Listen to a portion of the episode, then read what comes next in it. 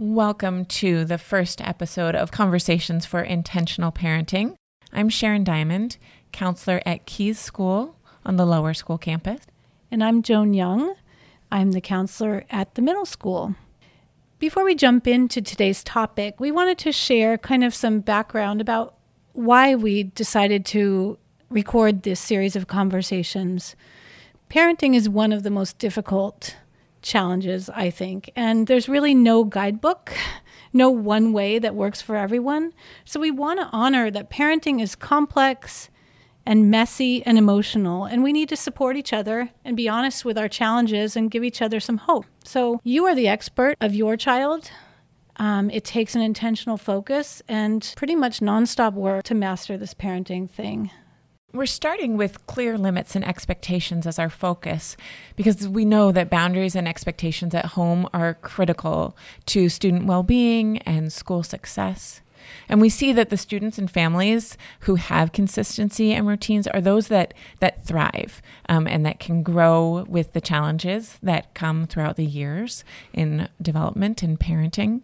It's really helpful to have a foundation for all the things that get layered on throughout childhood and adolescence, and starting with an intentional focus on limits and expectations so that you're not always reacting, but have a, a bit of a plan um, that you can refer back to. Because the idea of family values and what people actually want to have happen in their household is really kind of the, the foundation. It's that idea of zooming out for a moment and thinking about why are these rules created? Uh, what are they based on? What's the motivation behind them? That can help guide that next step for when the rules are not followed, those logical consequences that we want to be able to implement, but we have to understand why we're implementing them and taking the time um, to establish something called a family charter or mm. sort of your set of family values can be really helpful in setting up the why behind those rules and routines and expectations. And we will do a future episode focusing solely on that because it's such an important thing to do to establish your foundation. Yeah, I think because you decide how everyone in that family wants to be, how they want to feel, how they want to act, and then parents can say when when it's not going well well in this family we are kind to each other. We listen to each other. We value your voice and they have an important role in developing those expectations which can be key. That's something as a school we've been um, exploring and implementing. So it definitely would um, make sense to be able to carry that in over into people's homes when your routines and your rules are not working, there's a reason. And it could be that you haven't started with the foundation. What are, what are the values and what is the vision that you'd like to have? When it's not working, not continuing with what's not working, taking the time to step back and think about, okay, how can this go differently? And that's what we hope to be able to guide people through through these conversations, how to figure out when it's not working, what to change and what to do. Yeah, you don't create rules in a vacuum. And I think when I was growing up, rules were just this thing. Because I, I, said so. Yeah, and I had no idea why they were the rules, but I knew I had to follow them. And we're living in a different world. And then it's a work in progress. You got to go back and re examine and readjust as different situations come up, as children grow, as family changes happen. Um, that flexibility but if it's based on common values and things that are important to the family as a whole, it will continue to honor what what's important to you. And sometimes I think we have to we think we have to do that all on our own, but kids love to be part of that conversation and love to help you frame the routines and the way you do things. And I think we have to be okay with good enough we don't need to be perfect parents. We're not here to know everything right at the beginning. And our children give us information every day in their behavior, in their connection to us. And I think if we can pause and not be so frantic about it, there's a lot of insight in there that we can find. And, and we're not alone. We have each other, we have the parents in our community, we have all of the faculty at Keys who want to help you be the best parent you can be.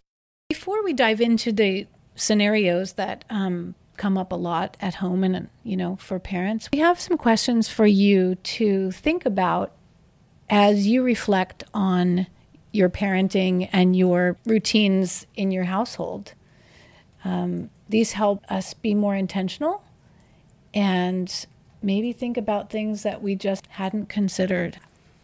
I ask myself, have I observed and looked for times that my routines went well? We often focus on the times that they don't go well because mm-hmm. as humans, we tend to focus on the negative more often than the positive. And if we don't record or note or take a journal, you know, write in a journal, we probably lose track of those times when those routines did go well.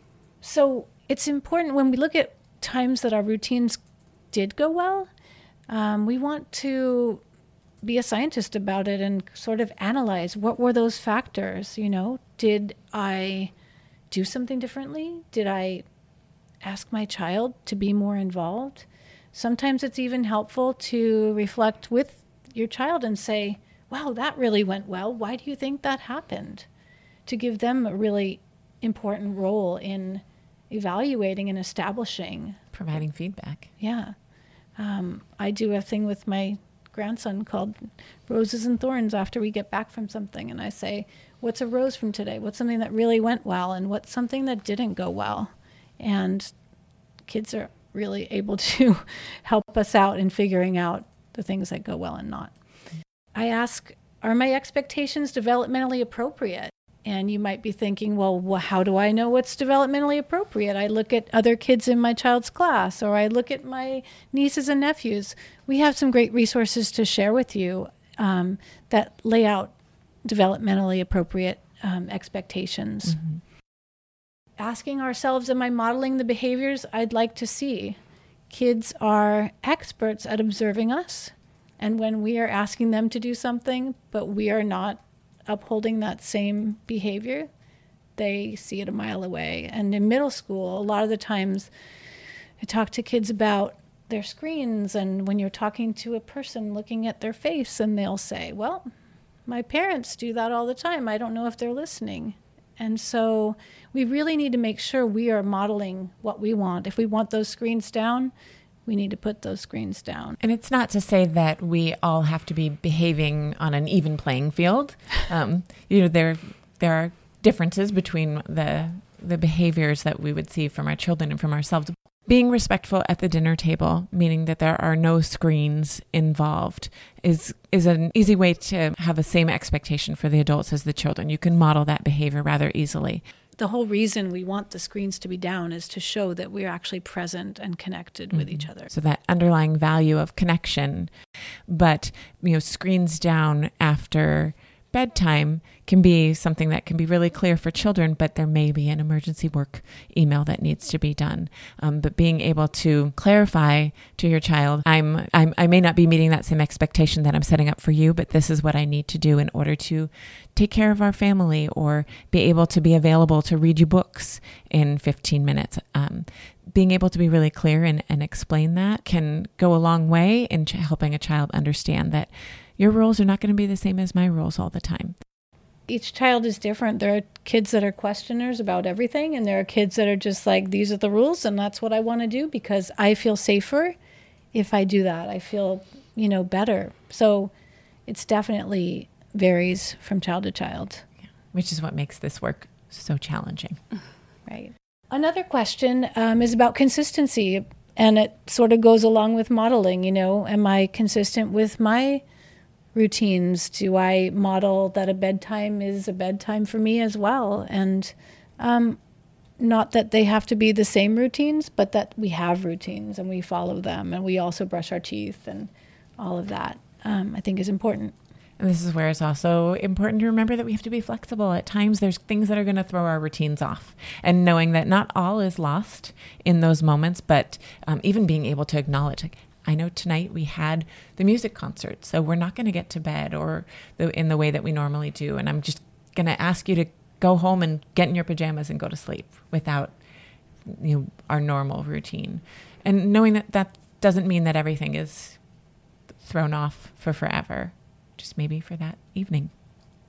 Yeah, definitely that flexibility is key because life is rarely the same from week to week. Not so predictable. And finally, um, last question for now. Um, have I involved my child in setting up my rules. And this goes right back to the family charter that we'll talk about in the future, um, because that involves all the voices in the family. Having input from all family members helps create that buy in, mm-hmm. helps each person feel validated, respected, uh, an important part of the family makeup. And while we are the parents and the adult, we recognize that we're doing this because we love our children. We care for them. We want to help them be successful. And having their voice be a part of the conversation uh, communicates that to them.